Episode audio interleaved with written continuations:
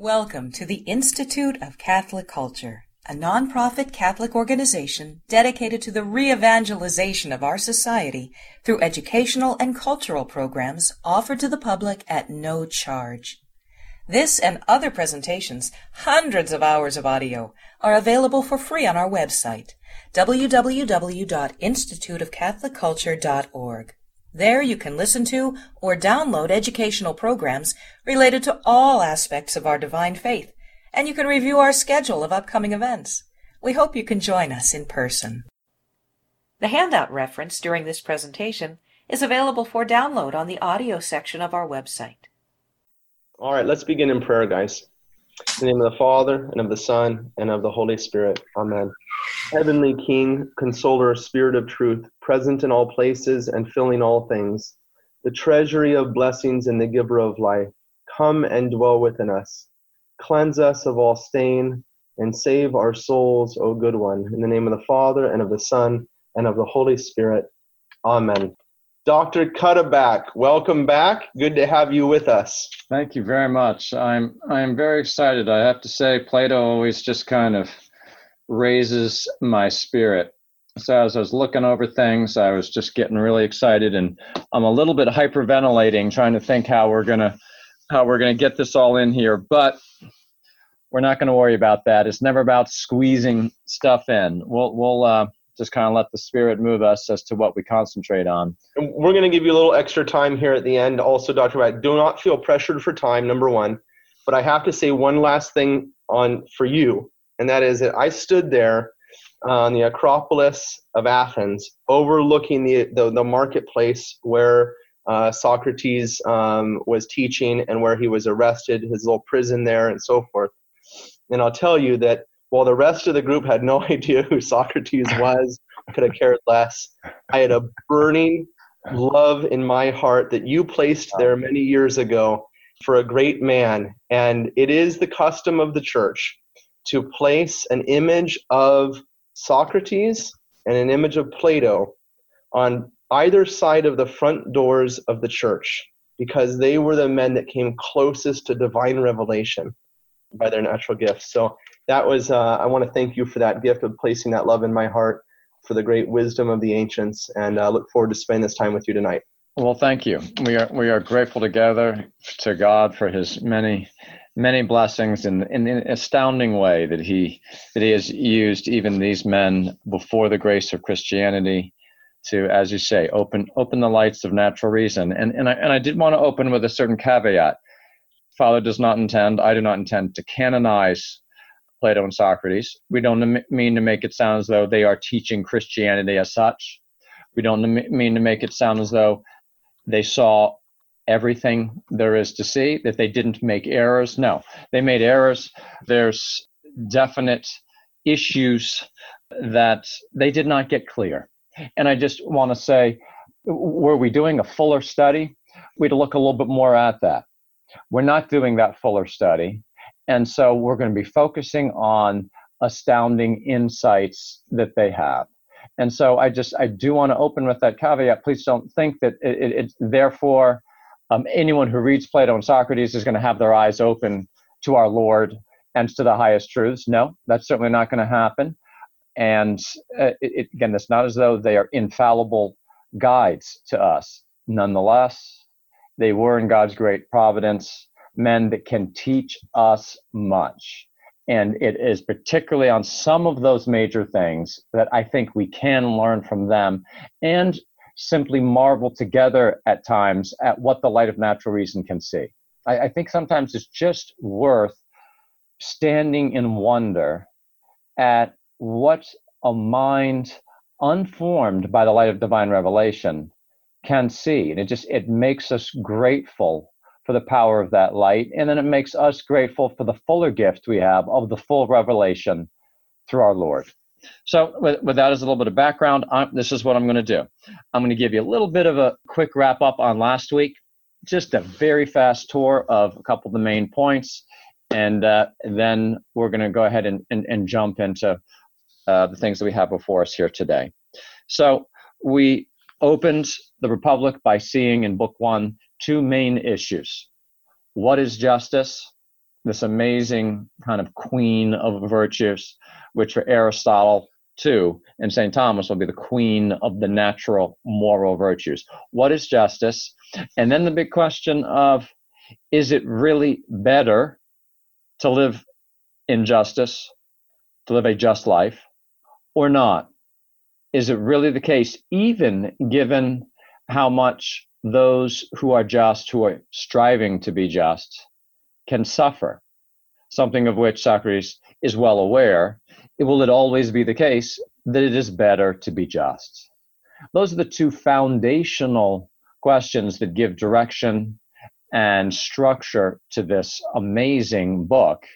They are not the only questions by any stretch of the imagination. We, we basically came to the first answer last week and what is the nature of justice, though we certainly could do a bit more on that. We're going to end up today by going to book nine and looking at Socrates' ultimate answer to the question of, okay, given what justice is, is it better to live the just life or not? And again, even there, we're only going to be able to give one of the three major arguments that he gives there. But the nice thing is, my main interest are the kind of collateral insights that come along the way. And there's no particular one that I'm looking to convey, but as we go, I'm going to really highlight a few and just say, here's something I really think we can take with us and be inspired by. So remember, still talking about last week, that when he started to tell us more about what justice is, at the end of book one, he gave us the very famous argument rooted in the notion of function and excellence. I'm just going to take a, a few seconds on it just to remind you of it and, and to highlight and bring out maybe something that I didn't so strongly last week. When he gives the argument about the nature of justice by focusing first on human nature, he is giving us a foundation here for understanding an objective standard for morality. It has always, always been a serious and burning question.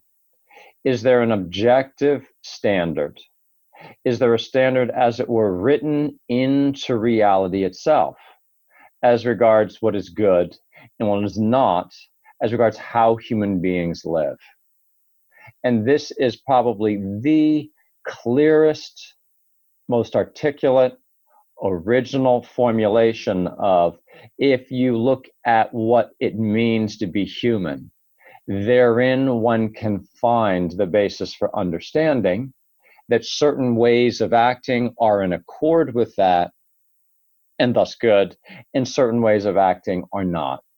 And so that notion of function, of, of, of really looking at what most of all characterizes human nature, and to settle on that fundamental insight that man is most of all designed to be rational, that humanity is most of all expressed and lived in using our reason.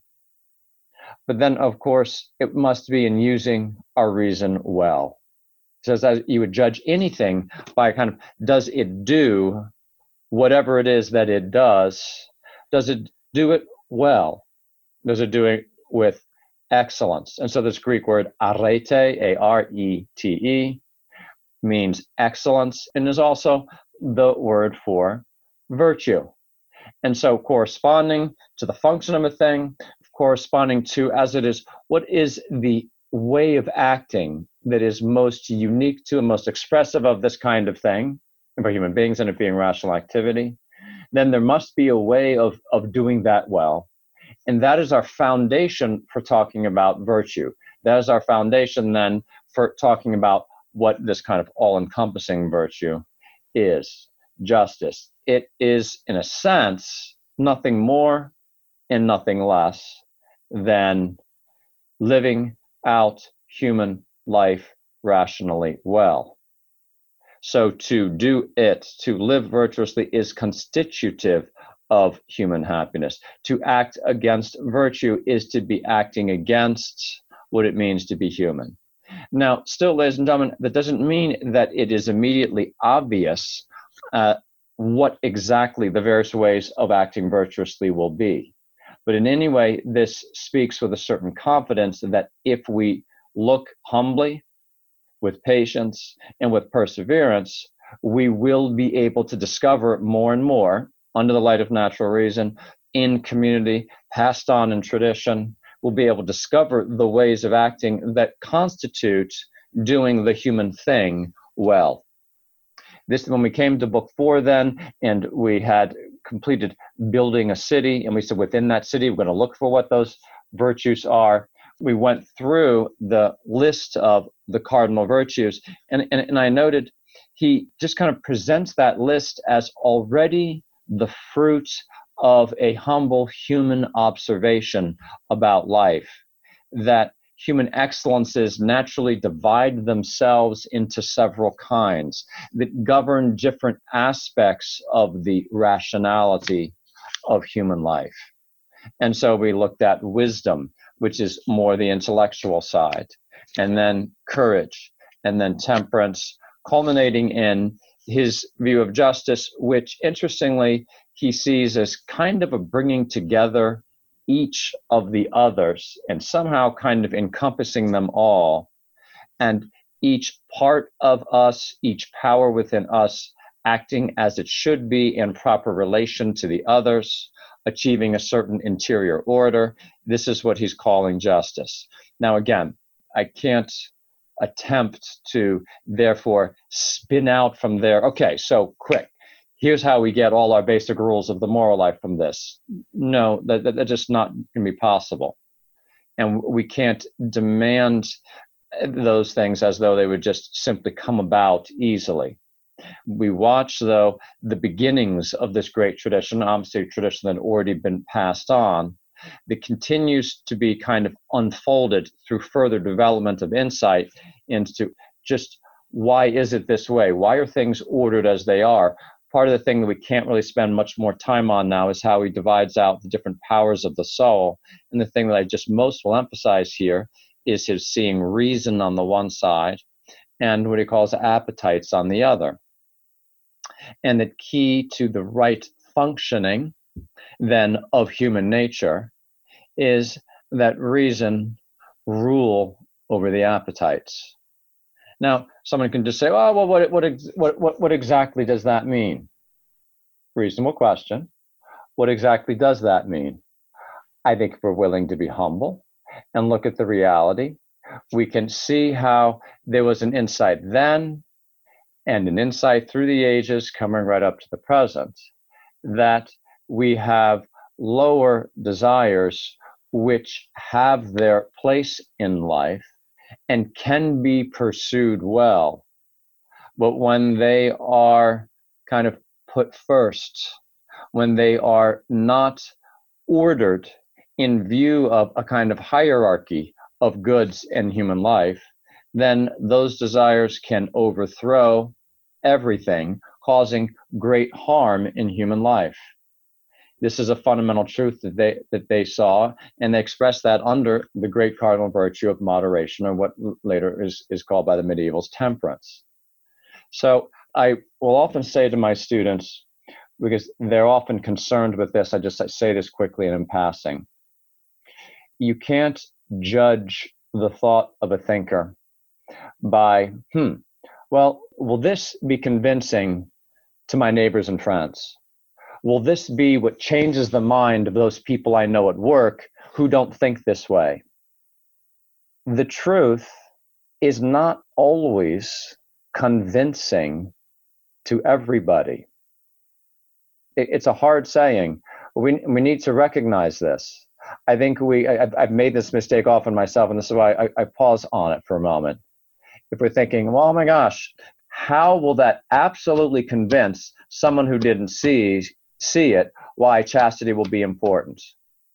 Ladies and gentlemen, there might be no argument that will simply convince the unchaste that they should be chaste.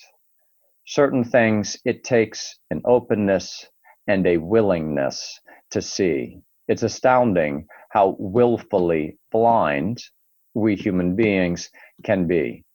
So I just warn you by you don't necessarily judge an argument or you judge an insight by well how immediately convincing will this be to people especially when we're in a context where people have been very malformed already, making it more difficult for them to have these insights. This is a rather dramatic situation. May I go, Christian, as it were, for you for a moment? It's very good that we remember how many people listened to the incarnate word himself and turned around and walked away. The truth does not always convince. All right. A major theme throughout the Republic will be education. And we will see as we go that the term education for Plato, for Socrates, means, interestingly, fundamentally, what it also means for St. Thomas Aquinas.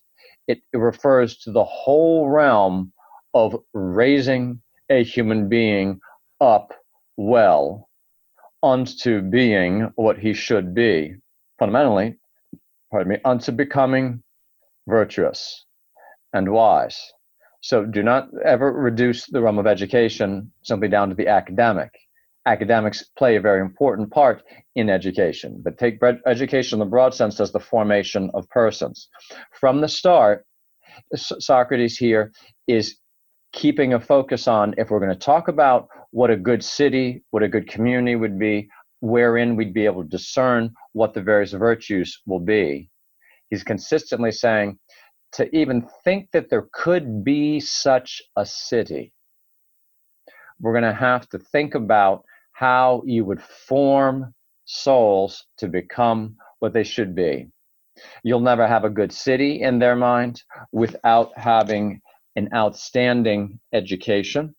You likewise will not have good and strong individuals except through some type of formation. Now, formation doesn't happen have to have happened when one was young, although when one is young, it is of particular central importance. But I, I like to put it: the well-formed human being does not happen by accident. This is something that they were highly aware of and were intensely interested in.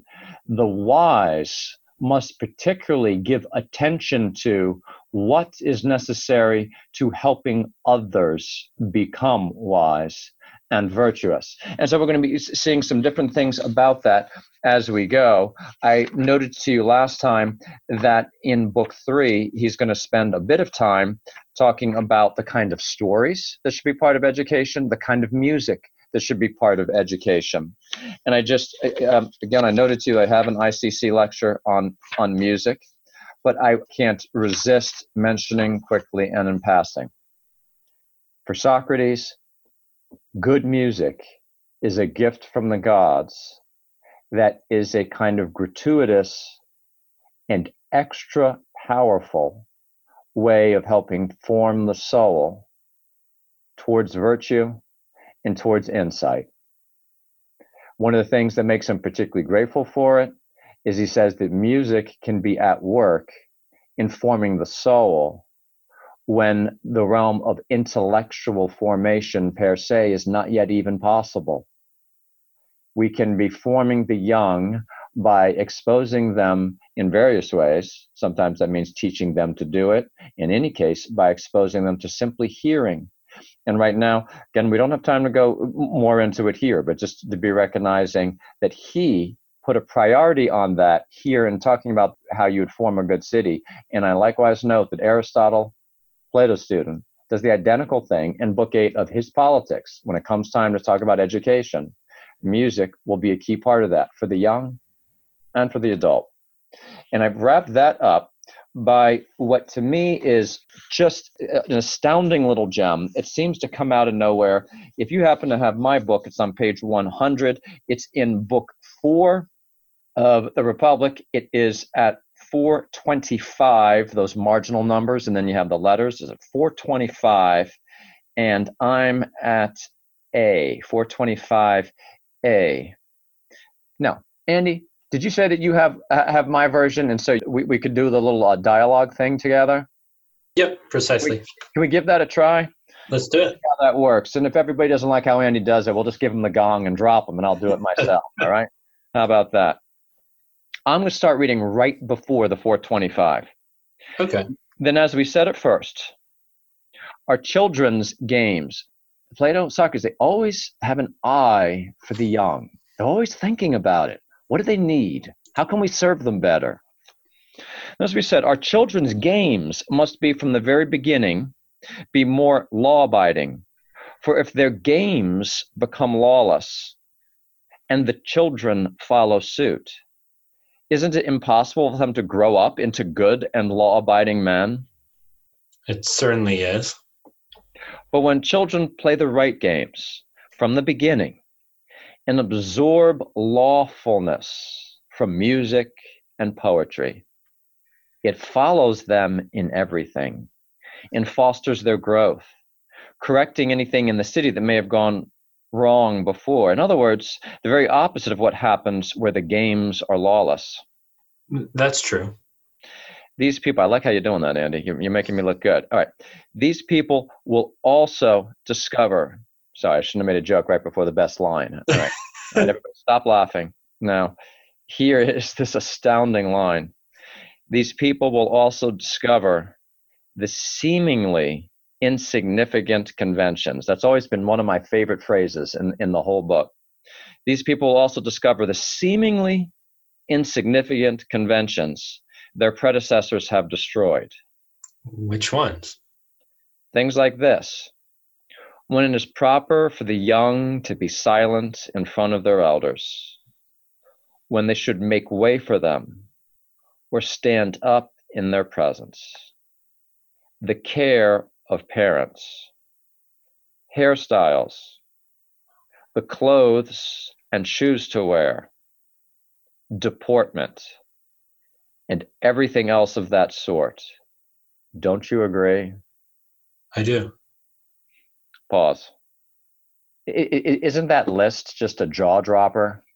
It's like, where do you get that from? Connecting it with that phrase, the seemingly insignificant conventions. I mean, I mean, you know, which one are you going to focus on for a moment? You know, even right down to hair, right? I mean, isn't it interesting when you're having a big culture shift, when people are going to rebel?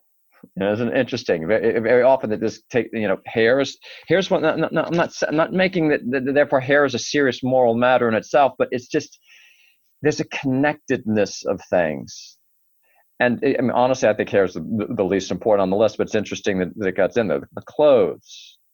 I mean, I talk about something huge. The care of parents.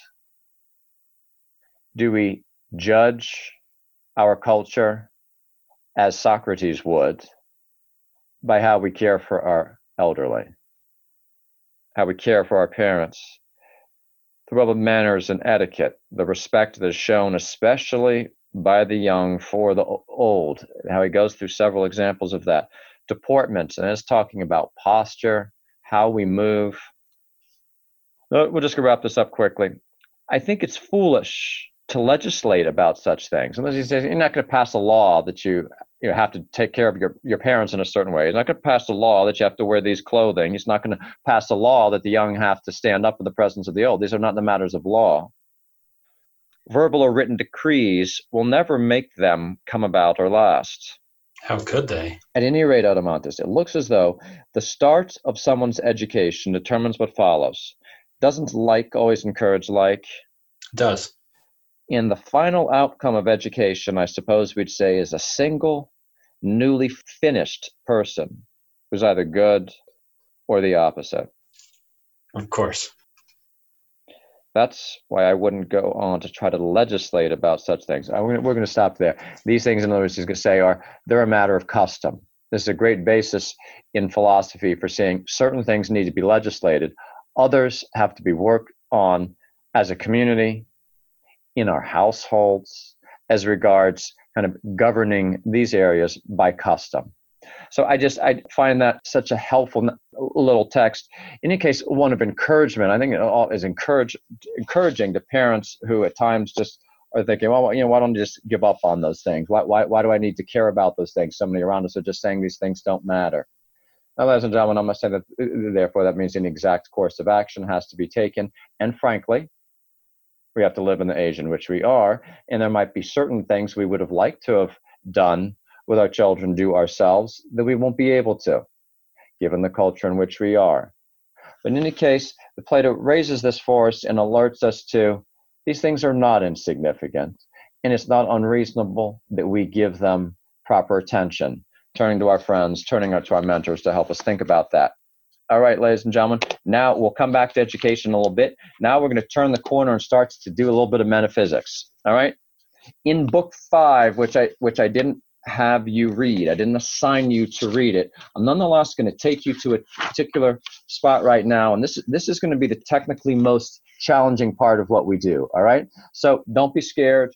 We're gonna we're gonna start to lay out a little bit of of Socrates' metaphysical worldview here. If you have the book, you can take a quick peek at 476A. That's not a page number, that's a marginal number.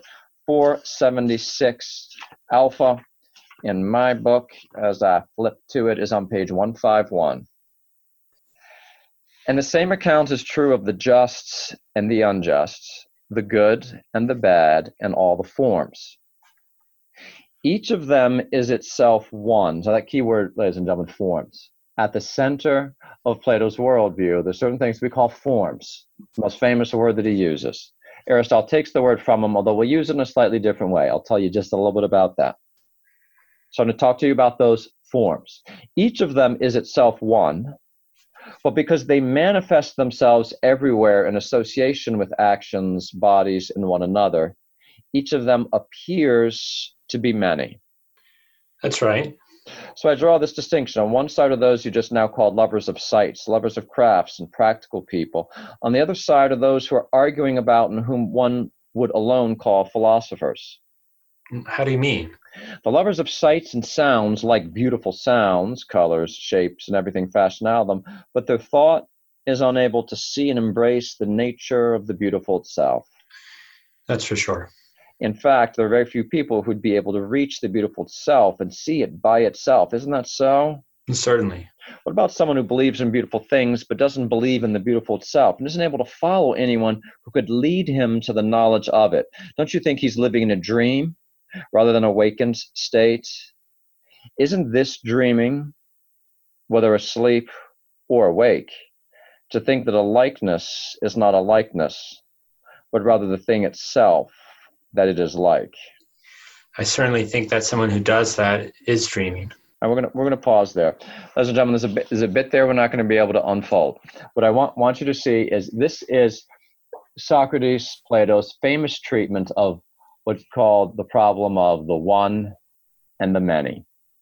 And so I'm going to kind of put it in Socratic terms, and I'm going to connect it uh, to a, a way that might be a little bit more easy for you to understand. You're saying that there are forms of things. This comes up in different dialogues. For instance, when in the dialogue called Euthyphro, the question comes up, what is piety? The man this Socrates is talking to, named, named Euthyphro, starts to give various examples of pious actions. Socrates says, Thank you for pointing out examples of piety, but I didn't ask you to give me examples of piety. I asked you to tell me what is piety. What is the unchanging nature of piety itself? He uses the word form for that. In other words, what is the form of piety? It's a word, ladies and gentlemen, that, that normally, this is an exact fit, but basically, Aristotle is going to use the word nature for that. A fundamental insight that Socrates, Plato have into reality is that there are certain set unchanging ways of being that you can call forms. You can speak of the form of tree, in other words, what Aristotle would call tree nature, the form of man or human, the, the unchanging way of being that is the human way of being. There's a form, this unchanging what of human. There's the form of just.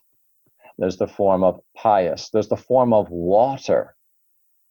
These are unchanging ways of being. Now, there are many instances, that's the word that will often be used here in the text. There are many instances of those things. Let's think about this. There are many instances of human nature. There's one unchanging way of being, the human way of being, the form of man. There's one then form of man, but there are many men. The men actually come and go, but the form of human nature does not come and go. Trees come and go, but the form of tree does not come and go. Individual just actions come and go, but what it is to be just does not come and go. So the natures themselves have a certain unity and unchangingness. Th- those are the ones. And then on the other side, there can be many instances of that one way of being. One very important way of seeing that, and this this is the basis for considering what's called the the problem of universals, which is one of the biggest issues in philosophy, is one essential issue in the Middle Ages. What is the relationship between the one and the many? And at this point, again, this is just a cursory introduction, but showing how Plato, the master, raises this here. I'll, I'll, put it to you this way one great insight here, one way of expressing an important truth here that I'm asking you to try to see is there might be many men, and those men can change. But that doesn't mean that what it means to be human can change. There are many trees, but what it means to be a tree does not change. So, is this tree and that tree the same? The word same here, the notion of same is very important. Is this tree and that tree the same? Are Andy and I the same? The answer to that question has to be yes and no.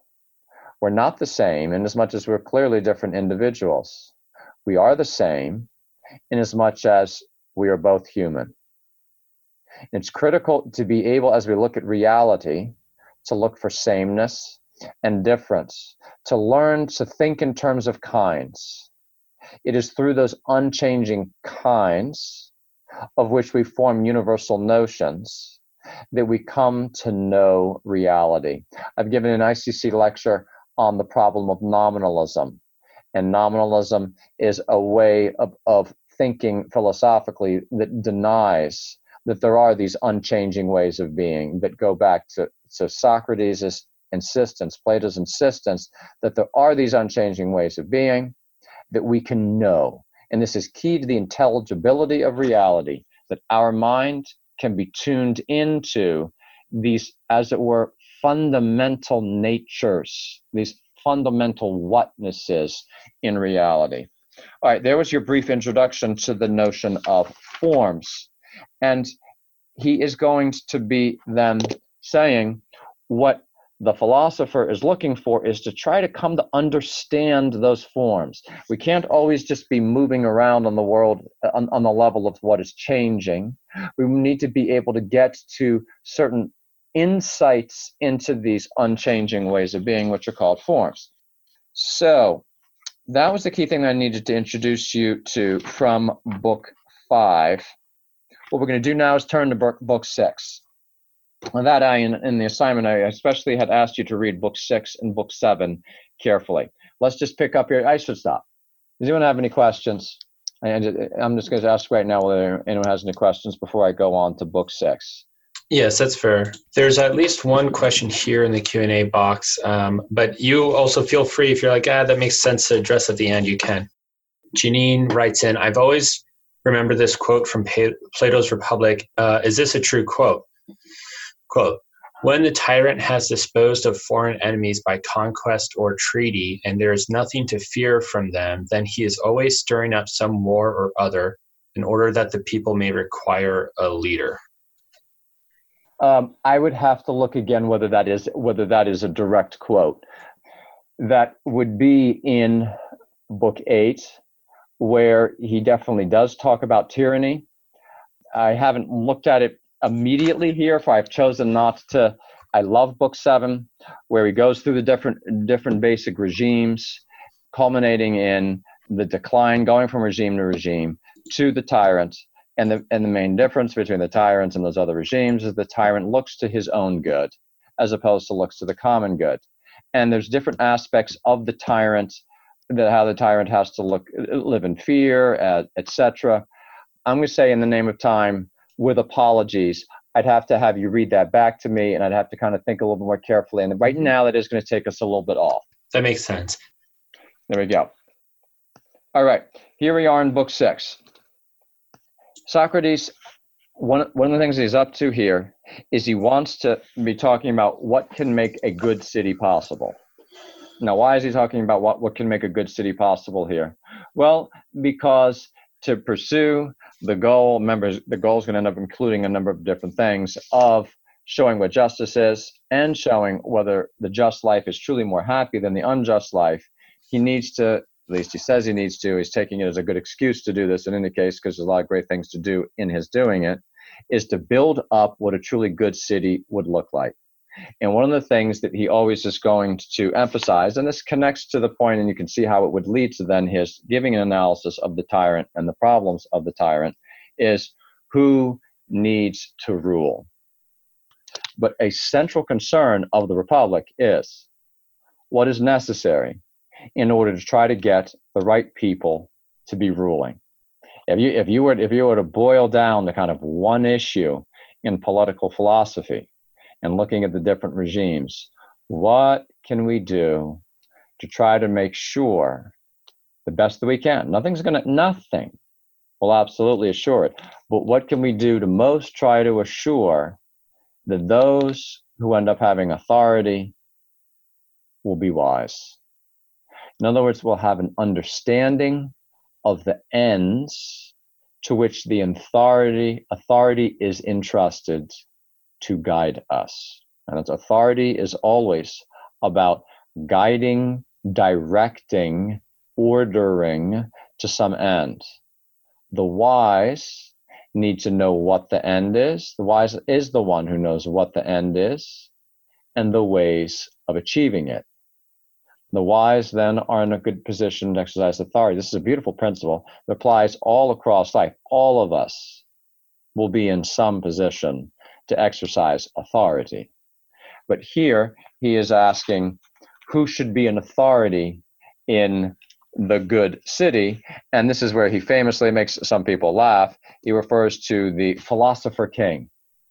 And what he means, ladies and gentlemen, is not so much that you should run out to all the universities and grab philosophers such as myself. Oh, I hear, I think I hear someone knocking at the door now, and come have me go off and rule the people that are studying philosophy saying are not necessarily the ones then that you need to take off and and put into government. But he says either you need to take someone who has given real attention to these fundamental truths of reality or in any case go to the ones who are in a position where they are ruling and then form them in wisdom. Either way there will be particular challenges. All right so he's he, he's looking at the question of philosophers as ruling, and I just want to want to uh, treat one particular thing that comes up here in Book Six as regards this because it's one of the most famous uh, images. There's a lot of famous images, and we're going to deal with a couple of them here today. And one of them is of the ship, and the ship owner, and the captain, and the navigator. So here we have a argument that is made against having philosophers rule and the argument is that philosophers are useless. In other words, the argument is philosophers just sit around thinking about things. So, how could you possibly want to have a, a philosopher being ruling because the ruler is the man of action, right? And so, to address this, he gives us one of the very memorable images of the Republic that is so um, helpful in helping us understand things, something that makes us think of another, dare I say, great, great teacher that we know that always took very homey images to try to convey deep truths. Well, there's a great, there already had been a great tradition for this. And so we have the captain and the ship. And you, you read it. I'm just going to remind you a couple things, point to it, and we move on. In the story, there, what he says is the person who is truly capable of being the captain of a ship is the one that to most of the others on the ship seems to just be a stargazer. And so the, the, the crew on the ship notices, hey, this hey, this this guy over here, he's always he's always over there when we're when we're putting up the sails and we're swabbing the decks. What's he doing? He's gazing up at the stars. The guy's always gazing at the stars. We're doing the work, and he's gazing at the stars. The guy's useless. What good does it do to look at the stars? Of course, you, you see where this is going. It's, it's, such, it's such a brilliant image. Well, of course, as you know, in reality, the only way to reliably navigate a ship at the time was to navigate a ship by the stars. And you had to know the stars remarkably well. And to know them remarkably well, you had to take a long time gazing at them. And so the man who is in fact most capable of being the captain of the ship is the one that to those who are not in the know seems to be useless because he's been over there gazing at the stars. If people actually understand what's going on and realize who this man really is, they're going to say, Here, come here. You be the captain. You navigate this ship because you have taken the time to look into the deeper, or we may say in this case, literally, higher things so as to be able to guide the ship. Well, simply and quickly, by analogy, then, he says, the philosopher, and, and, and his point isn't someone living a particular profession. His point is the kind of person that is absolutely committed to coming to see the higher, the deeper truths, coming to know the forms of things, those unchanging ways of being. The one who's absolutely committed to that is the one that is going to be well suited to guide the city. So what's this? So he has used this image to respond to the objection philosophers are useless. Well, philosophers are useless if the society, if the people don't understand that the truths by which we should guide our lives are the truths that one comes to know by steady, persevering, disciplined contemplation. If a society, if a community does not realize that those are the truths that give direction to life, then indeed they will look at those that would be most suited to rule and they will say they are useless. What are they doing over there? I'm going to go ahead and, and leave that leave that neat little point right there. You know, even when I said the you know the line that people would say, kind of what are they doing over there? The thing that comes into my mind is again a very good analogy for that is to say today's society, looking at those who are living the contemplative life, those who are in fact tuning in to the highest things, the things that most give meaning to life, the, mo- the things that most give a foundation for right order. And our society literally looks at them and wonders, what in the world are they doing over there? And goes on absolutely ignoring them and chooses people to rule over them that will serve their petty projects, needs, and desires. All right, I wrap up at 500 beta, which in my book is on page 174. No, it's at the bottom page 173. 500 beta get ready. You're going to be my yes man again here, Andy. Ready to be the yes man responding to Socrates. On my book, page 173, towards the bottom, 500 beta. This is kind of his wrap up here on the philosophers, and this is going to now move us into the juiciest part at the end of book six, then into the juicy part at the beginning of book seven with the cave. Ready? It's all coming together. Then don't you also agree that the harshness the majority exhibit toward philosophy is caused by those outsiders who don't belong, who burst in like a band of revelers, always abusing one another, indulging their love of quarrels, and arguing about human beings in a way that's wholly inappropriate to philosophy. I do indeed. Pause. Didn't prep you for that, but there are many who go by the name of philosopher, as there were then, who really were more sophists, who aren't true philosophers, but do a lot of things that make them look like philosophers and give philosophers a bad name. I need to go on. No one whose thoughts are truly directed towards the things that are. Anytime you hear him say that phrase, that means the forms. The things that are. Adeimantus has the leisure to look down at human affairs or to be filled with envy and hatred by competing with people. Indeed, as he looks at and studies things that are organized and always the same, that neither do injustice to one another nor suffer it, being all in a rational order. So, this is the contemplative man looking at the higher things. He imitates them and tries to become as like them as he can. Or do you think that someone can consort with things he admires without imitating them? I do not. It's impossible. Then the philosopher, by consorting with what is ordered and divine, and despite all the slanders around that say otherwise, himself becomes as divine and ordered as a human being can. It's absolutely true. Pause. Note already the kind of insight into the contemplative life there. You, you, you spend time among the higher things, constantly thinking about the higher things. This will begin to transform what we are, uh, having us become more divine, as divine as a human being can.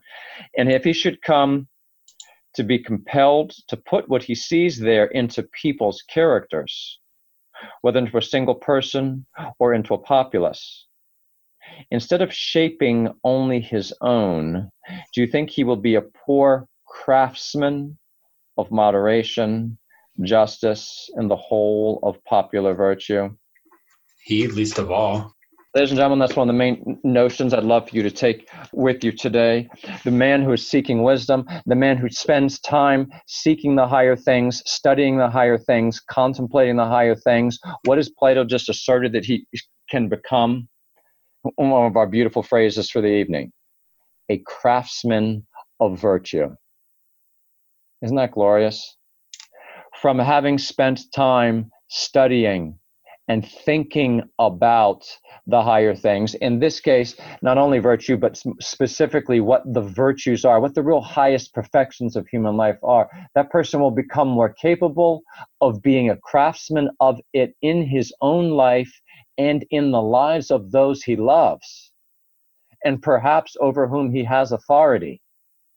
I throw out if you happen to be parents. Isn't that a great line? We are called to become craftsmen of virtue. We craft it in ourselves. We do all that we can, not as though we would, we would ever be sufficient as a cause to bring about in others, but it, it, at least an instrumental and helping cause to be, to be a craftsman of it. How can we try to arrange things so that we will bring about virtue in those under us? But we have to know what virtue is these terms have to mean something more to us than than just having a vague sense. What really is chastity anyway? If we're going to craft it in ourselves and in others we have to have studied it and understand what it is. And what is justice anyway? What is courage anyway if we're going to be a craftsman of it? Not a great line? All right. We're now going to be introduced to one of the most remarkable aspects of Plato's worldview. He's continuing to talk more about what those higher things are that the philosopher is looking at. And he is drawn to the question of what is the highest thing of all that the philosopher would most of all, in the wise man, the man seeking wisdom, would most be interested to come to know. Reading this, it might not have struck you, but I hope it does strike you as we look at it now. I'm on my page 178. This is the marginal 504D is in David, 504D is in David, my page 178. There's something more important. So, right in the middle of D. There's something more important, however, even for the virtues themselves. Pardon me, more important. However, even for the virtues themselves, it isn't enough to look at a mere sketch as we did before while neglecting the most complete account. It's ridiculous, isn't it, to strain every nerve to attain the utmost exactness and clarity about other things of little value, and not to consider the most important things worthy of greatest exactness? Well, it certainly is. But do you think that anyone is going to let you off without asking you what this most important subject is and what it concerns? All right, so what, what's Socrates here? So he's just been asked, what's the most important thing you could try to study? No, indeed. And you can ask me too. You've certainly heard the answer often enough, but now either you aren't thinking or you intend to make trouble for me again by interrupting. I suspect the latter, for you've often heard it said that the form of the good is the most important thing to learn about and that it's by their relation to it the just things and the other things become useful and beneficial. You know very well now that I am going to say this, and besides, that we have no adequate knowledge of it. And you also know that if we don't know it, even the fullest possible knowledge of other things is of no benefit to us, any more than if we acquire any possession without the good of it. Or do you think that it is any advantage to have every kind of possession without the good of it, or to know everything except the good, thereby knowing nothing, fine or good? No, by God, I don't. I'm going to just go a few more lines here. This is going to be a little bit deep water, so we're just going to kind of jump, jump into the cold water, get invigorated, ha- have hopefully a little insight or two, and then we're going to have to move on with apologies. Uh, did you just say, uh, no, I don't? Furthermore, you certainly know that the majority believe that pleasure is the good, while the more sophisticated believe that is knowledge. Indeed, I do. And you know that those who believe this can't tell us what sort of knowledge it is, however, but in the end are forced to say that it's knowledge of the good. And that's ridiculous. In other words, if you answer the question, what is the good, by saying it's knowledge, and then you're asked, well, knowledge of what? And you say it's knowledge of the good, you haven't really answered the question. Of course it is. They blame us for not ha- knowing the good and then turn around and talk to us as if we did know it. They say that it's knowledge of the good as if we understood what they're speaking about when they utter the word good. That's completely true. What about those? You're a good actor there, Andy. Well done. What about those who define the good as pleasure? Are they any less full of confusion than the others? Aren't even they forced to admit that there are bad pleasures? Most definitely. So I think they have to agree that the same things are both good and bad, then. Isn't that true? Uh, of course. It's clear, then, isn't it, why there are many large controversies about this? How could it be otherwise? One more paragraph. And isn't this also clear?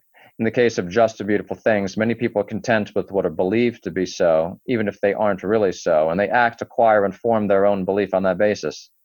Nobody is satisfied to acquire things that are merely believed to be good, however, but everyone wants the things that really are good and disdains mere belief here. That's right. All right, look, ladies and gentlemen, what, what, what's going on here? Good question. First of all, he has just asserted that the most important thing that exists is something that he's just going to call the form of the good. Now remember, if he's talking about the form of something, what he means is kind of the unchanging nature of that itself. So if, he, if he's referring to, referring to the form of tree, you could also just call that kind of tree itself, the, the unchanging tree nature. If you then likewise say the form of good, you can say what he means then is that would have to be good itself, that which simply is good, is what it means to be good. I want to pause to reflect. In a world that has so many dark philosophies, it tends to be so skeptical, tends to be so negative. Here, watch a man by the light of reason struggling. I mean, he's struggling, and he's and he and he's saying here I have absolute confidence that the highest thing that exists is something that is good in itself. But you ask me then, well, what exactly is that?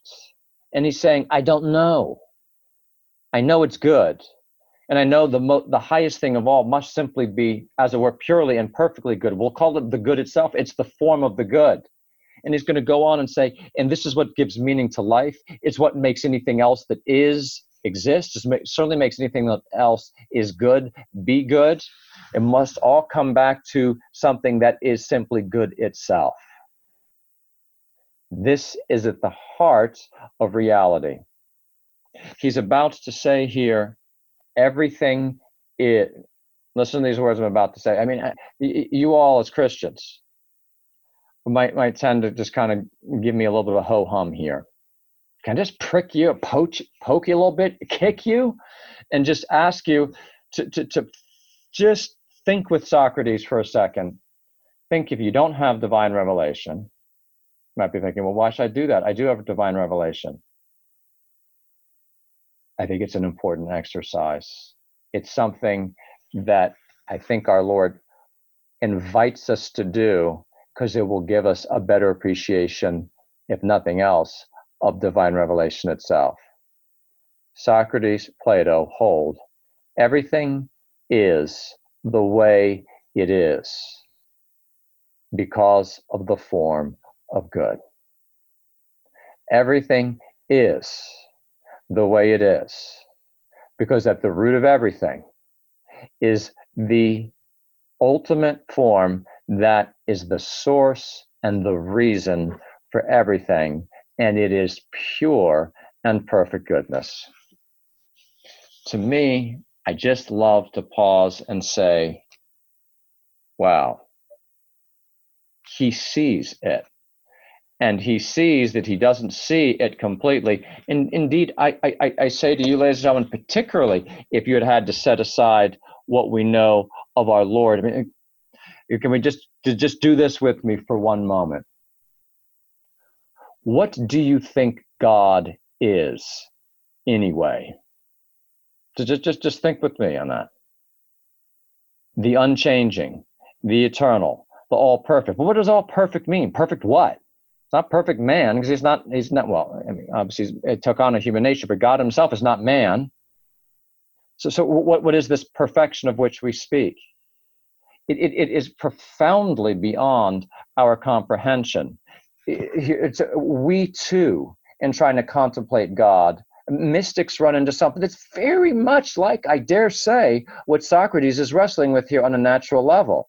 You, you, run into uh, a certain opacity, a certain denseness of the power and beauty of that which is perfectly good. Well, well, what is it? This gives an astounding angle into just this aspect, if I may put it this way before we go on break. As a Christian, here is philosophy doing something wonderful for us. Clearly, what Socrates is seeing is an insight into God.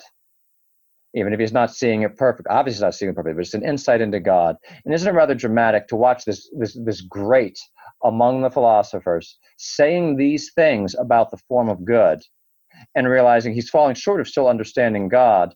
But we know by divine revelation that that God itself, himself, took on human nature and put on a human face, and that goodness itself started to try to teach us about itself. And that's something Socrates couldn't imagine. Here he is, simply standing in awe of the form of the good that stays up there. But as we're about to see as we pick up after the break, he is going to say that the form of the good did do us a favor.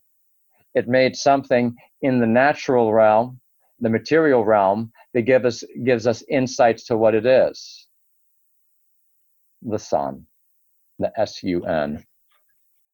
All right. I just am making an executive decision not to talk about the sun. I just point out, isn't it interesting that for Socrates, the part of the order of reality is that there would be something in the physical realm, the material realm, that is analogous to and revelatory of the highest of things. And so he says, I don't know what to say about the good, the form of the good in itself, but I do have confidence that the good has an offspring in the material realm, namely the sun.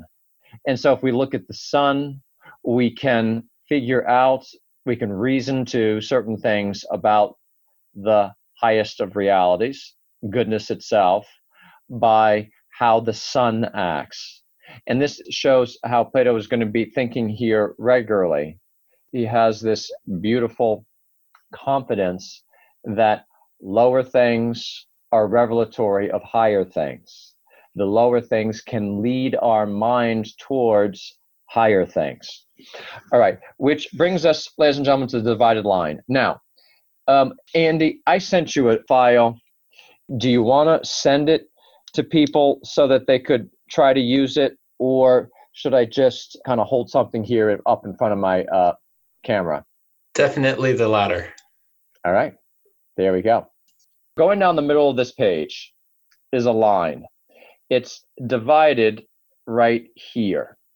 Now, I've put some letters along here to help us see what's going on, but I'm hoping that you'll write this down on something where I'm going to read this backwards. All right. So we got A is the top point on the line. Come down, we got B as that point. B is not quite the middle point, it's a little bit more than halfway down. All right.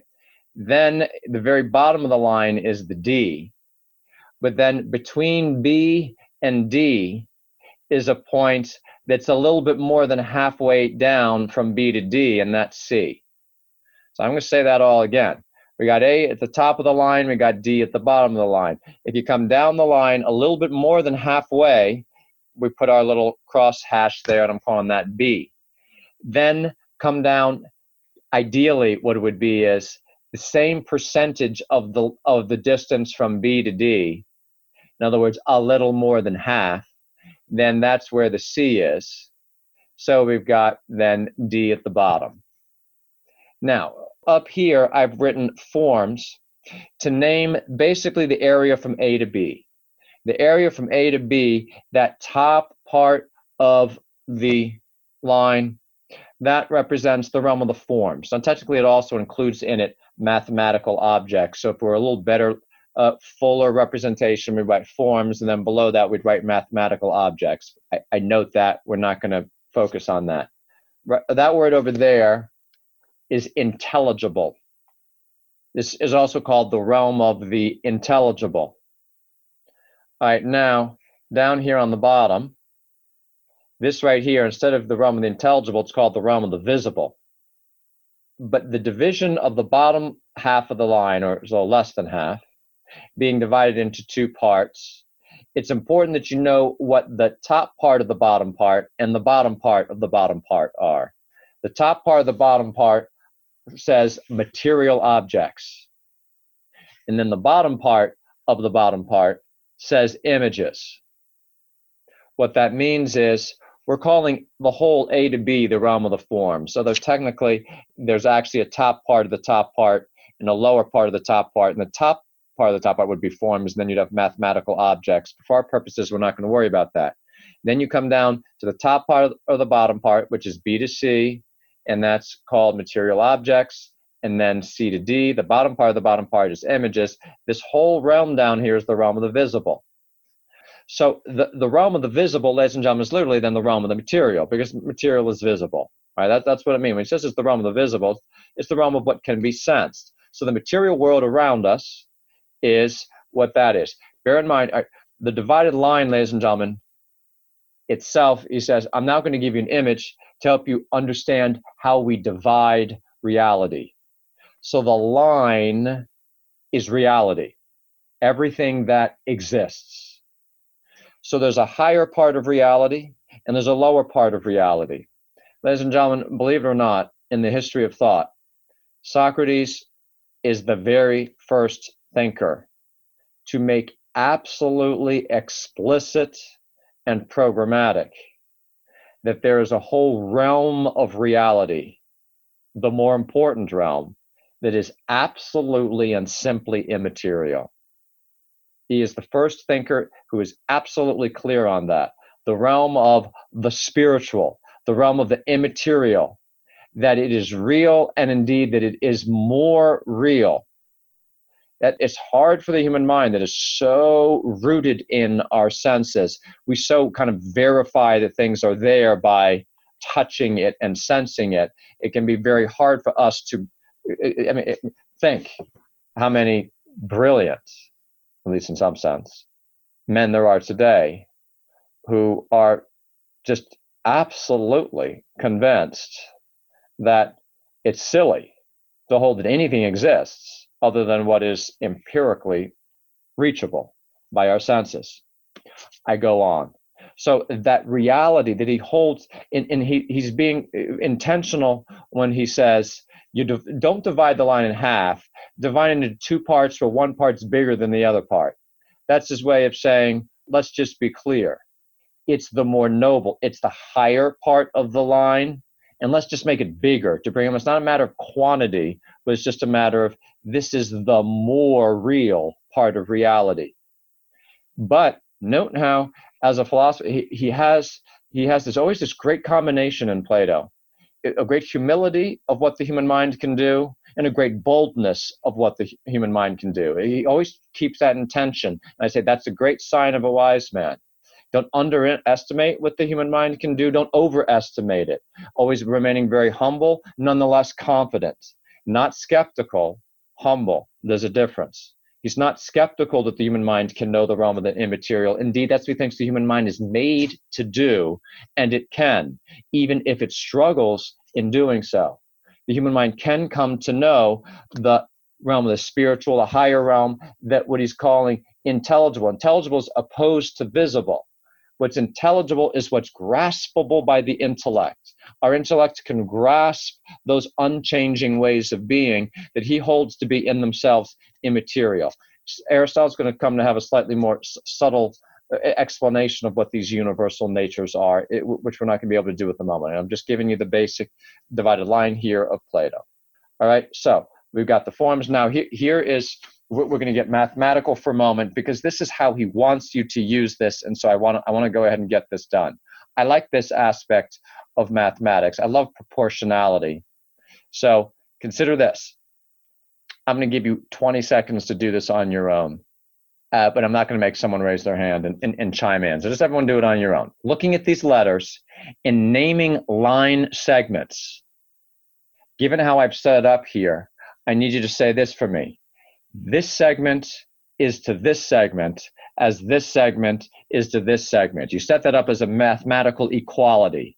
So it will be ba ba, you know, division bar, ba ba. Line segment, this line segment is to this line segment as this line segment is to this that line segment. Give that a try for a moment using those letters. I'm giving you about 15 more seconds. And there's an important philosophical point. There's actually a couple of them, given the proportions here, that you could say right now that would be true. But it's going to be significant for conveying a very important part of what he wants you to learn, which I think is a very beautiful point from this divided line. Okay, I've given you your time. How about how about this? So, did anyone do this one? Andy has AB is to BC as read out what's the other one say? AB is to BC as BC is to CD. That was a nice guess. That's best part. That's all right. That's all right. And, and that you know, I, I led you a little bit into temptation there. I don't think that's right, is it? You oh, it's right. It is right. yeah, definitely. You got the wrong answer book. this is what happens when you cheat. You just copied from someone who didn't know what he was doing, huh? That's not father sitting next to you feeding you the wrong answers. It's not. Sure it's not. All right, he's our boss. All right, we don't say such thing. You said AB is to B- BC, that the whole the top is the top of the bottom as what? As BC is to CD? Well, we don't need to dwell too much on my example. Yeah, but, no, we won't. it could have been right, but it's not. But anyway, all right, so look, the one that I want you to do here is AB is to BD. The whole top is to the whole bottom, as the top of the bottom is to the bottom of the bottom. Right. In other words, remember I said that the whole line was divided not quite in half, but a little bit, the top, A down to B is a little bit more than half than B down to D, right? So the whole top to the bottom, AB, the top, the one with the intelligible, forms, is to BD, the realm of the visible, as the top of the bottom, BC, is to CD. All right, so look, given that, he, here's what he's trying to say.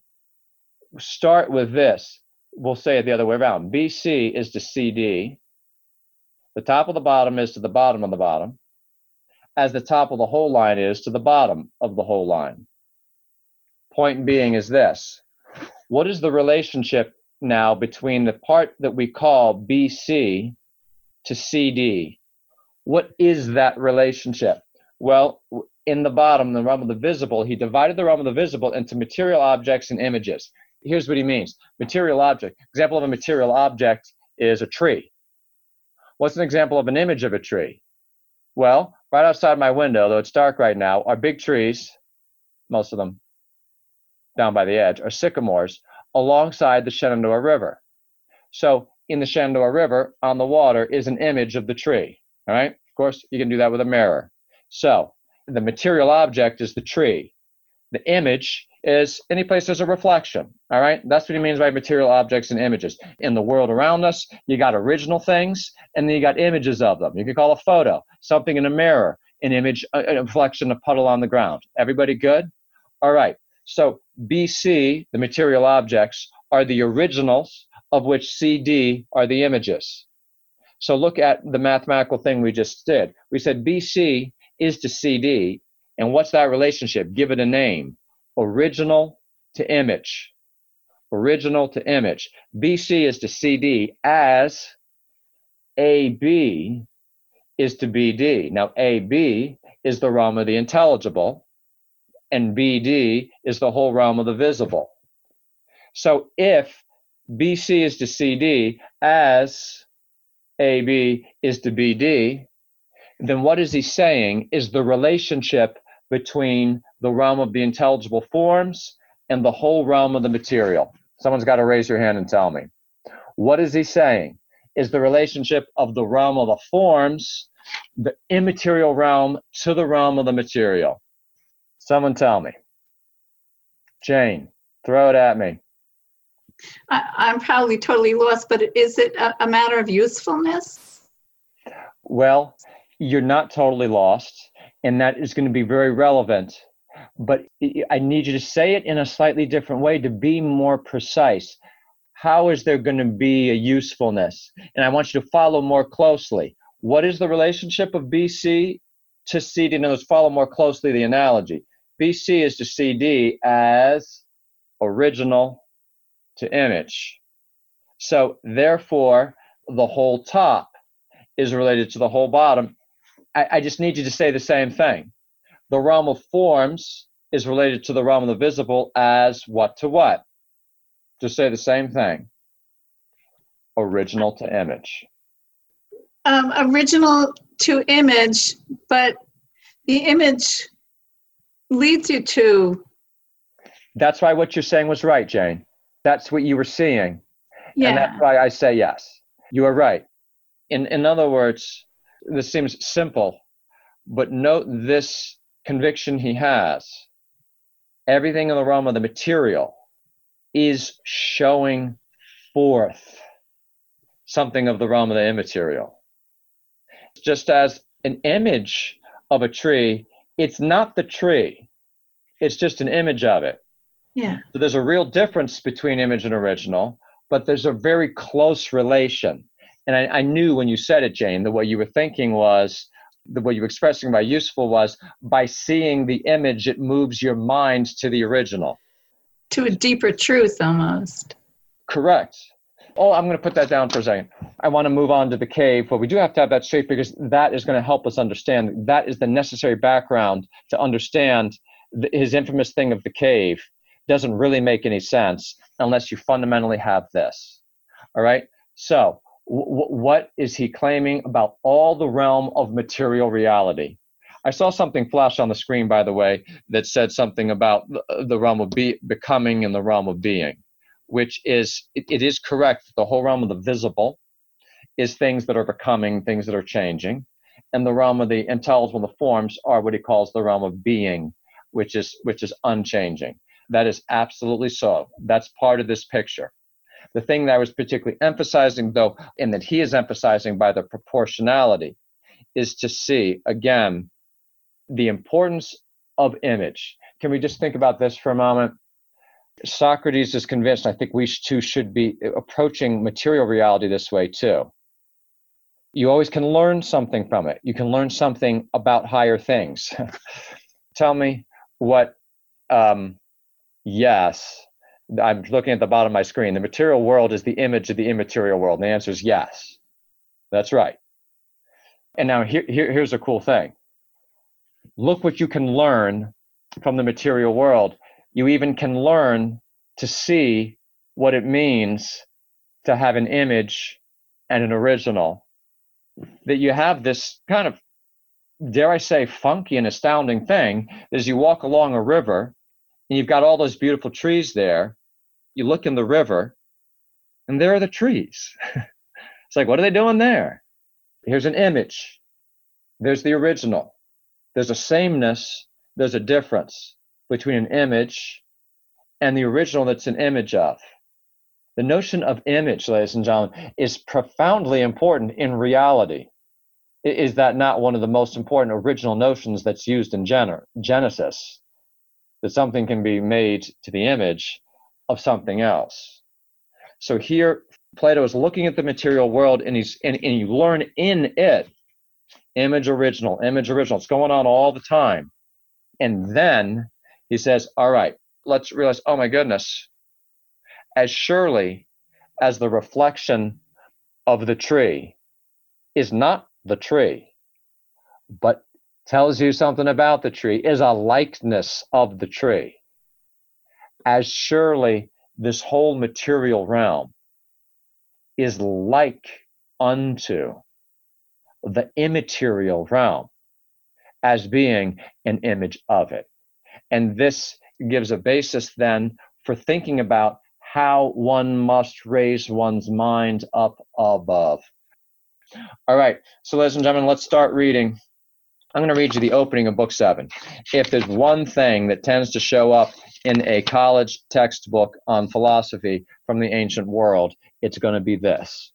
And now you've just been given the key to understanding what's going on in Plato's cave the opening of book seven says, I'm on my page 186, it's at 514.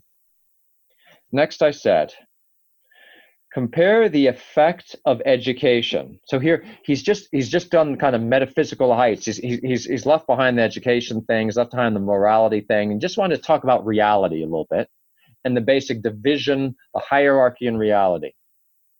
And now, quick, he's back to talking about education. Compare the effect of education and the lack of it on our nature to an experience like this.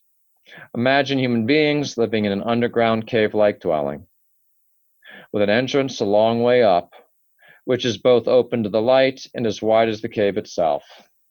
They've been there since childhood, fixed in the same place, with their necks and legs fettered, able to see only in front of them because their bonds prevent them from turning their heads around. Light is provided by a fire burning far, far above and behind them. Also behind them, but on higher ground, there is a path stretching between them and the fire. Imagine that along this path, a low wall has been built, like the screen in front of puppeteers, above which they show their puppets. And he tells me he's imagining it. Then also imagine that there are people along the wall carrying all kinds of artifacts that project above it, statues of people and other animals made out of stone. And as you'd expect, some of the car- so, all right, some of the characters are talking, some are silent. All right, let's pause. Rather than rather, rather than reading through, you've already read it. I'm not going to hold up a picture. You got to use your imagination. All right, here's an exciting moment. We got we got we got to be able to use our imagination well. Or sketch sketch it down on a piece of paper if you need to. You've got the underground cave, and you've got the above ground underground now is where the people are. Now, down there, they're sitting against a wall, they're looking at a wall.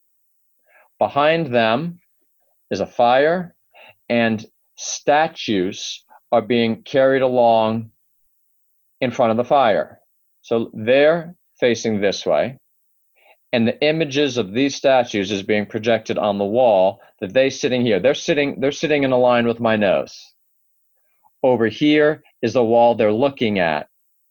Behind their backs uh, are statues being carried along. And the fire is here. Fire hitting light shining this way shining on these statues projecting an image on this wall. They're sitting here looking at that. That's all in the underground Above ground are trees and birds and the sun. All right. First thing I need you to do before we talk about the guy getting dragged out, what I need you to understand is how the cave matches up directly to the divided line. Take your divided line again. The whole realm of the visible, of course, is the underground, is the cave. The whole realm of the intelligible or the forms is the bright, open outside world. Now, down there in the cave, this is one of the most dramatic aspects, ladies and gentlemen. I'm about to drop a little bomb on you that's going to scare you. All right. Interestingly, he has set it up so that in the cave, you're not just sitting there looking at statues, you're looking at images of the statues. The statues have images of them on the wall because there's a fire over here. Remember? So, down here in the cave, you have originals and images. Images on the wall and statues. Statues are the originals, shadows on the wall are the images. Are we together? So, how does this match up with the material realm? Well, remember, in the material realm, you had material objects and images. The material objects, of course, are, match up in the cave to the statues. The images are the shadows on the wall. Are we all together? Does that make sense? Now, of course, bear in mind, in that cave, we just said that they're statues. So it's statues of things like a coyote, a tree, a bird. They're statues, right? Well, statues themselves, by the fact of being a statue, are what? They're images of something, of the real, so if you happen to get out of this cave, which is not by any stretch of the imagination a given, if you get out of this cave, guess what you're going to see? Coyotes and birds and trees, which are the originals of the statues. The statues are images of those originals, as a statue is an image of an original. But then over here on the wall, you add shadows from these so you've got original to image going on there too. Do you see how this matches up perfectly to this? The forms are the originals. So the forms are the birds and the trees out in the sunshine. Come underground. Underground, what are the material objects? They're the statues. What are the images? Those are the shadows on the wall. I need you to understand that. Have I been clear? Are there any questions? All right, so here's the thing you might have thought to yourself, why does he say that people begin by being chained to where they're only looking at the shadows on the wall? What that would mean is, it seems what he's saying is, in reality, people aren't even looking at the trees, they're looking at the shadows in the water. They're i mean like even down in the cave they're not even seeing the originals of the images. They're obsessed with the images. They are chained to a wall where first of all they don't even realize that the shadows that they're seeing are an image of the statues that are going behind them. So the first stage is they need to be unchained. So they turn around and they go oh huh you know what? Those shadows on the wall they were just images of these statues. Then, as education goes on and they are dragged out of the cave, then they go, oh, oh my goodness, there's there's a real tree. I thought that statue of a tree was the real deal, but in fact, this tree out here now that's the action. Now, maybe this is just John Cuddeback being. There's, there's, there's no absolute interpretation of this, ladies and gentlemen. But um, rather than because we're running out of time, I'm just going to go ahead and throw it at you. I mean, d- dare I say it again? They're obsessed with images. All right. Well, you know where I'm going. When I started teaching this text 25 years ago, of course, what the word I just said right now was television, right? In other words, h- how many people have become up, up, obsessed with not not even just kind of the material realm, but images of the material realm. Now, now we live. I uh, just came back from a from a trip where I was at Oxford. Believe it or not, it was my first time there. It was astounding.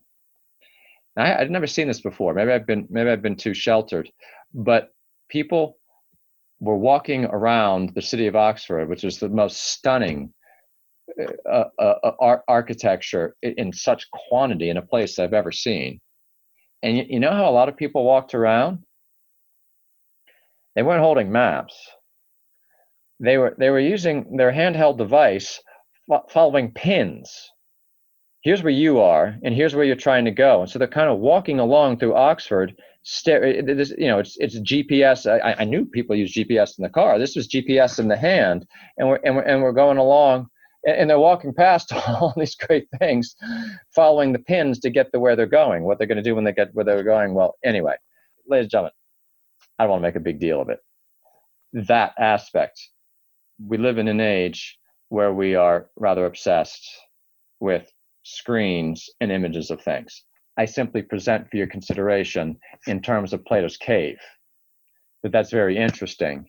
That for Plato, the first stage of kind of setting people free is to have them not look at the image of the material thing, but have them look at the material thing. I think that's worth starting with, that indeed, particularly with today's generation and maybe with ourselves, we need to just start looking at trees. But of course, ultimately, the trees are, are just themselves a stepping stone to something much, much higher. Just as surely as the image on the wall was nothing but an image of an original statue, even the now that statue itself is but an image of this higher and truer reality, which when you come to see it, you think, wow, that's where things really are. This famous analogy of the cave, ladies and gentlemen, has so much richness, and at root, one way of saying it is he is focusing our attention on what does it take to bring the human mind to tune in to the things that are most real and most people live their lives moving on a level where they're convinced that this is all there is. What, isn't this a powerful image, especially for a, a world that tends to be very materialist and rejecting of, of the higher realm? I mean, what more powerful image, so I don't overuse the word image, for that can we have of imagine if you were born in the cave.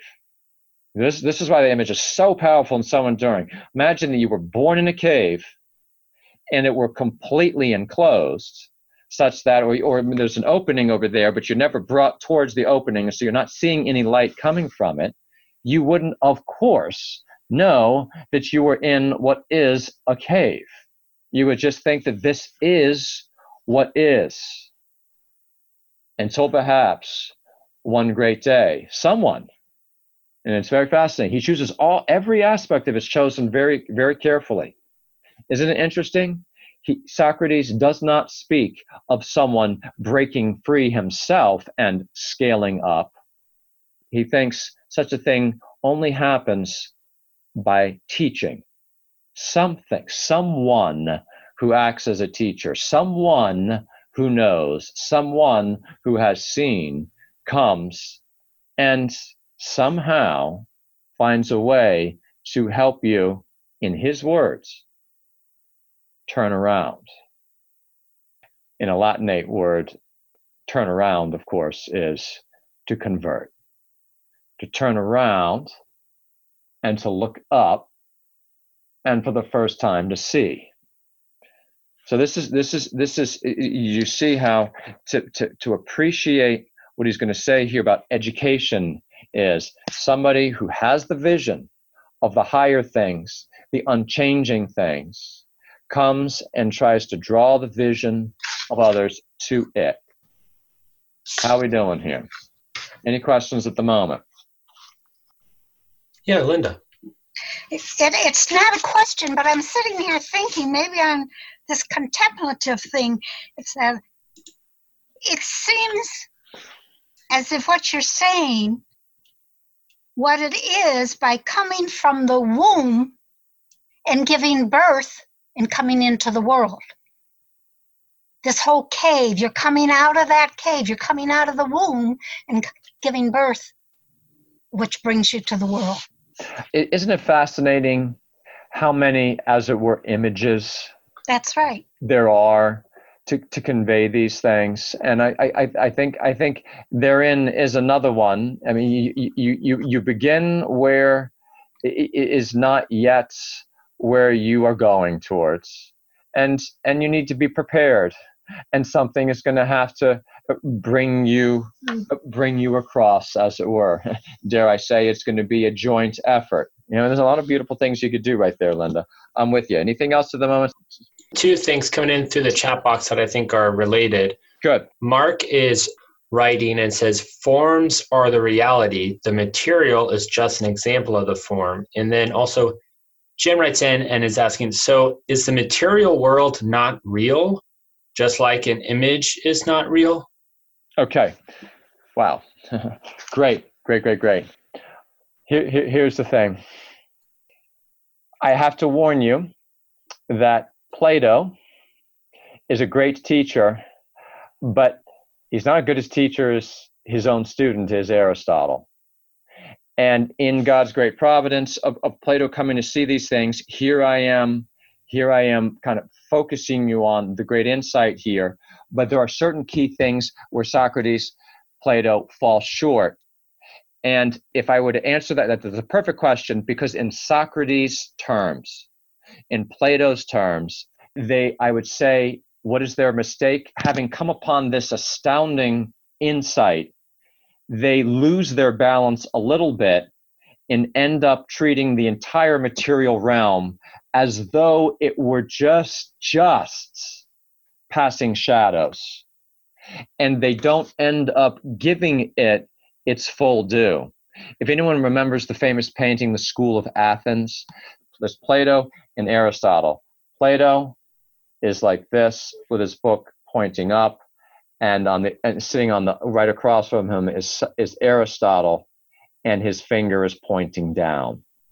And Aristotle is the one who kind of regrounds us and he, he, he keeps the whole insight of the ultimate meaning of the realm of the material is to move us towards the realm of the immaterial but ultimately not losing not losing the reality of the material world. Aristotle retains the incredibly important insight that's very important that you brought that up lest you leave this thinking okay great. Then you know the realm of the material that's just kind of passing and flighty and not even really real and so it's all about the spiritual. Ladies and gentlemen i need to say this to you and Aristotle, the great student, brings this out, taking the great insights of, of Plato, Socrates. He actually ends up holding. Then the truer insight is that the material realm has a profound solidity in itself. Its reality ultimately still gets its meaning from its pointing upwards, but from its being able to show it forth from it being a kind of incarnation in many ways of the truths that are above. And this is many it is human nature itself that most of all bears this out, that our body has its greatest dignity in its being that through which spiritual realities can be expressed. Right? That I can that I can pick up my son and hold his face to mine, and with my hands and by giving him a kiss on the lips, be expressing a profoundly immaterial and spiritual reality in and through something that is also very real, the material, but a material that gets its meaning from the immaterial. So, to be direct to your answer, for Plato, he does ultimately leave the material as more passing shadow, which Aristotle is going to have to correct him on. Great question. All right, just a little bit of huffer and a puffer. Are there any other questions I need to point to right now? All right.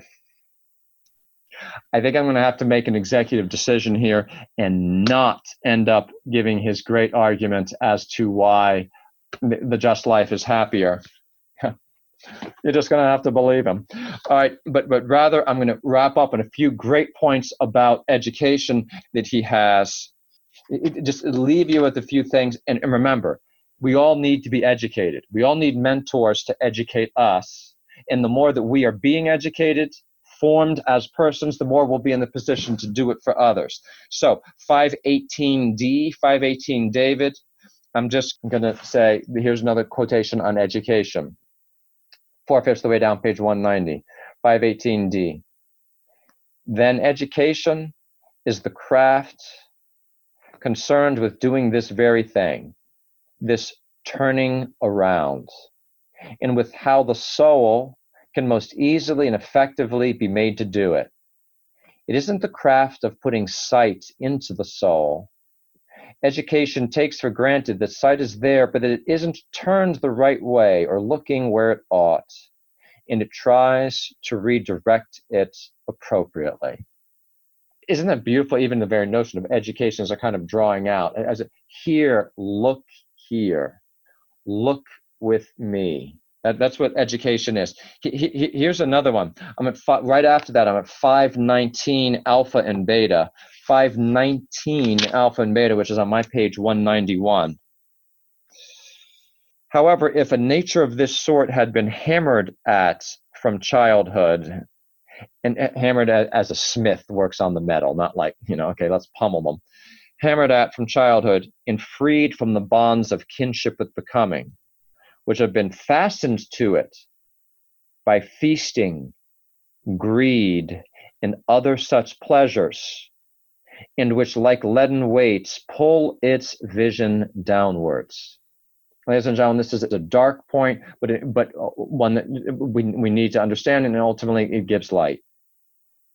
Our vision is clouded by immoderate desires, immoderate pleasures.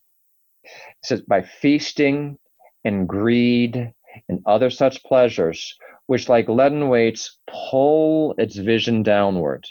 Ladies and gentlemen, Socrates is highly aware of the moral aspect of education. In other words, the proper formation of appetite. And this is going to be my last point with you. And on, on this, Socrates and Plato are simply brilliant. And Aristotle, their student, simply follows them and does not need to correct them they saw that the human soul is blinded by immoderation, by allowing our lower desires to overrun us, to rule us. It is literally blinding. And so, central in their understanding of education is the necessity of working towards discipline, of moderating, our bodily desires are and not, not not just talking about them of food and sexuality it's also for, for material possessions in general. All of these things all of our desires precisely for the realm of the material they are not evil. They are not wrong they must be ordered. And to the extent that they're disordered, they will blind our vision. So, their key insight that a key aspect of forming ourselves to see, a key aspect of the contemplative life, gentlemen, there's a reason that in a contemplative religious community, a, a constant asceticism is a part of their cultivating their insights. They're not just giving up food and so forth as, well, we'll just make this sacrifice. It's part of a disciplining of the soul to be converted towards the higher things. Not that the material are intrinsically bad or sullied, but that we must be purified in our desires. And now I, I have to read you. I go to 527D. 527D. All right, this is one that I love to read to people that if they're when they're thinking about what kind of education to get. Here he's actually talking about the importance of doing certain liberal studies. This is part of his under, part of education. So what, what have we given you? I'm giving I'm going to leave you with three basic principles about education. One of them is this aspect of it, it it's to help turn the vision, turn the vision towards the good and beautiful things and the higher things. One. Two, we, it's education is formation of the appetite, especially as amplified by the fact that bad appetite is blinding to us. Three, the fact that certain kinds of studies discipline the mind, and make it more capable of seeing higher things. And that's where I'm on my page 200. It's 527. David going into Edward. I can't give you the background, we don't have time. You amuse me, Socrates says. You're like someone who's afraid that the majority will think he is prescribing useless subjects. It's no easy task, indeed, it's very difficult to realize that in every soul, here, here's, here's my parting admonition to you from Socrates. In every soul, there is an instrument that is purified and rekindled by such subjects when it has been blinded and destroyed by other ways of life. Pause. Isn't it beautiful? The human soul always can be repurified, no matter how bad your background is, no matter how much has been hurt or sullied. There's an instrument within us that can be purified by turning again to be rekindled by sub, sub subjects when it has been blinded and destroyed by other ways of life. An instrument that's more important to preserve than 10,000 eyes, since only with it can the truth be seen. Those who share your belief that this is so will think you're speaking incredibly well, while those who've never been aware of it will probably think you're talking nonsense, since they see no benefit worth mentioning in these subjects. So decide right now which group you're addressing. He was saying that in the context of talking about the, the, the traditional liberal arts as as purifying the mind, as preparing the mind to see the highest things. Ladies and gentlemen, we have to stop there. And so I'm just going to say thank you very much. I uh, would that we had occasion to answer the questions better and more in depth and do a little bit more. I hope that gave you a little bit of sense of what's going on out there. And I say thank you. God bless you. And I turn it back back over to Andy. And thank you for the thank you notes there coming up on the bottom of my page. I really appreciate it. There you Great go. You. You're very much loved and appreciated. Thank you, Dr. Cutterback. Yes, well, I'm I'm over here very much loving and appreciating being able to be with together with you all. So thank you very, very, very much. Thank you. All right. I love being with you guys. Take care. Good night. Bye. We hope you enjoyed this presentation from the Institute of Catholic Culture. If you'd like to learn more about the mission of the Institute and how you may become a part of this important work, please visit our website at www.instituteofcatholicculture.org or call us at 540-635-7155. And may the glory of Christ Church be ever more manifest upon the earth. St. John the Evangelist, pray for us.